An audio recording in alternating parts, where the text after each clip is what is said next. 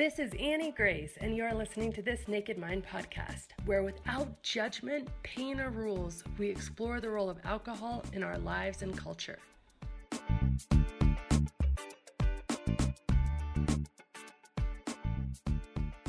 This episode is sponsored by The Path, the coach guided membership designed to help you make alcohol small and irrelevant in your life by removing your true desire to grab that next drink. Our science based, compassion led program allows you not only to shift your behavior and your relationship around alcohol, but more importantly, uncover and reprogram your subconscious conditioning and neural connections that have been keeping you stuck for years. With daily live breakthrough coaching, an intimate and supportive community, regular peer to peer connection calls, and a complete vault of resources, this is where your path to total freedom and effortless enjoyment of your new way of life begins. Join us at nakedmindpath.com. Hi, this is Annie Grace, and I'm answering readers' questions. And today I have a great question from Miguel. He says, Hi, Annie. How can alcohol be a depressant when it makes me so happy? Oh, this is such a good question. And, and we all kind of know this, right? Like common knowledge alcohol is a depressant. No wonder it makes us feel depressed, but what gives when it doesn't make us feel depressed at all? What, what gives when it actually feels like it relieves our depression? actually feels like it makes us happier. I know that in my personal journey, one of the big turning points for me, you know, it's really hard to map the point in time where my drinking became more of a problem and less just you know daily drinking or social drinking. But if i look back and i look back and scrutinize kind of my history i can say that after the birth of my second son i was diagnosed with postpartum depression. And in those months i remember really drinking to alleviate that pain, that pain of depression. And it felt like it worked. It was feeling like it was helping. I was doing it and looking forward every single day to when I could drink in order to get myself out of the funk that I had found myself in.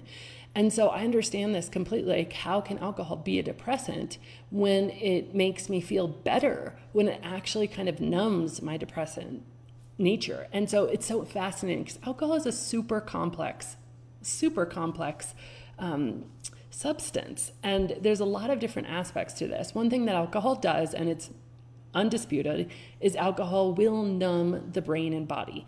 And so, in short bursts, meaning as long as it takes from when you consume alcohol until when it's purged from your system, there will be a numbing effect. And that numbing effect can be so great that it can make us completely unconscious, where we don't feel anything at all. And you know this is true. Or it can make us have a complete blackout, where we don't remember anything at all, even though we are conscious, which a blackout, that's what that is. It's different than being passed out, which is just complete physical unconscious and mental unconscious. A blackout is just that you are physically conscious, but you don't have any memory or any recollection of what's happening. And so alcohol can do both of those things very intense numbing effect. Alcohol was actually used in surgeries as a numbing mechanism. They would give people a lot of alcohol before they do surgery on them, before they found safer methods to use as anesthetic. So there is this numbing mechanism. And so if we're feeling really down and we drink alcohol, it ha- can have a numbing effect, but it has a numbing effect with such a high cost. You know, cost of, of feeling out of control, cost of addiction, cost of being very bad for our bodies, all of these really high costs. The other thing that's really fascinating about alcohol is although it is a depressant, it is also a stimulant. And so I wanted to take a second to explain how this works because I think it gives a lot of insight into this specific question is which is why if alcohol is a depressant, when I drink it do I feel happy? So here's how it works. Alcohol is both a stimulant and a depressant. And when you first have a drink of alcohol, your blood alcohol content starts rising. And during that rise, you feel pretty nice feelings. That's kind of that euphoric, tipsy. Uh, you feel like things are just a bit easier. You feel like things are a bit smoother. You might feel like the room is getting a little bit fuzzy. You might feel a little bit dizzy. You feel just slightly like the edge off, right? And that's that buzz. And so we all talk about that buzz. Now, if you time that buzz for that first drink, it lasts about 20 minutes. There's a lot of people who have timed it for multiple drinks, and the next drink, it might might be 15 minutes, the next drink it might be eight minutes. By the fourth drink, you don't even feel that buzz at all. And so it's really fascinating. And if you're still actively drinking, timing it can be completely enlightening to be like, well, how long am I happy for? And so if we're taking the average, which is about 20 minutes, that correlates with how long your blood alcohol content is rising. And so that stimulant effect of giving you maybe a bit more energy, that tipsy feeling, lasts for about 20 minutes. The thing is, is then it levels off and your blood alcohol starts to fall because your body says, hey, hey, hey, that thing, that's an intruder, that's a toxin. We need to get rid of that. We need to purge that. We need to get that out of the body, get that out of the system. And so your blood alcohol content starts to fall. And that's when alcohol becomes a depressant. And the feeling of your blood alcohol content falling is very uncomfortable. You feel uneasy, you feel anxious, you feel tired, you feel unwell, you feel restless, you don't feel good in your own skin, you feel like just something's off, something's wrong. And what do we do around 20, 25 minutes in? We reach for another drink because we try to keep the blood alcohol content rising. Now, of course, it it's diminishing returns, which means that every single time we reach for another drink, that up effect is less time and the down effect ends up being longer. The real kicker here is that that 20 minutes of blood alcohol content rising, that stimulant effect, that pleasure you're experiencing is traded for two to three hours of your blood alcohol content falling. So it's a very unfair trade. You know, just a few minutes of it rising for a few hours of your blood alcohol falling and you feeling all of those really not so pleasant effects. And I've timed this myself plenty of times. You can do it for yourself, but just have one drink and decide that you're just going to have one drink for the next two or three hours. Allow that feeling of up, time how long it lasts, and then notice how long you feel stressed, unwell, restless, uneasy afterwards.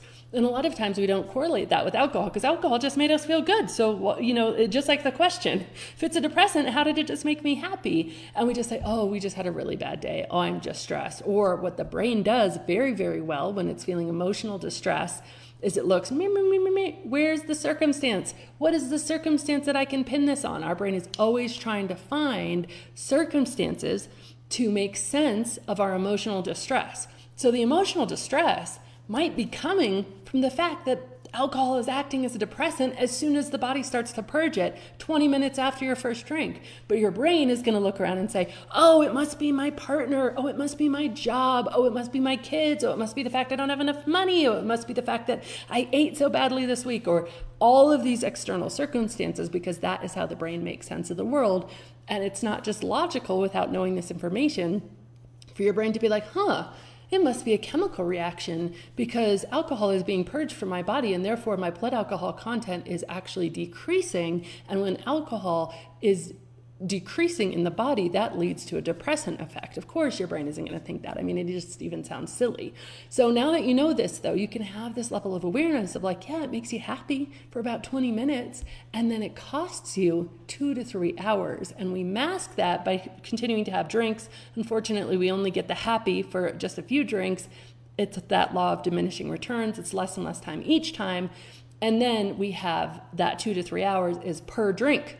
So then we have six, you know, nine, 12 hours of feeling really bad. And actually, you know this to be true because after four or five drinks, you wake up the next morning with a pit in your stomach.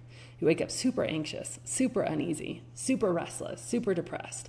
And you just blame it on your circumstances because that's what the brain does. It doesn't say, huh, maybe that's the cumulative depressant effect of all of the drinks I had the night before. It doesn't think that without this information that you now you now know, uh, which is so exciting because you can't unlearn this stuff. And that is exactly why alcohol can seem to make you happy when it is in fact a depressant.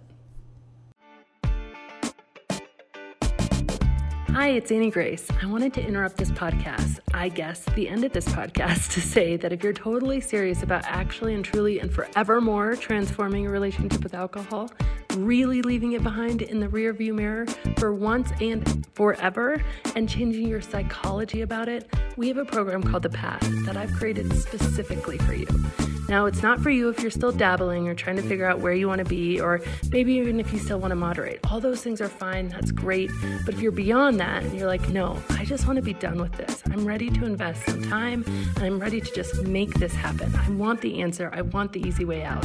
Then I want you to check out Naked Mind Path and join us in the path where you receive coach guided and community support so that you can truly make this lasting change that you want in your life. And as always, rate, review, and subscribe to this podcast as it truly helps the message reach somebody who might need to hear it today.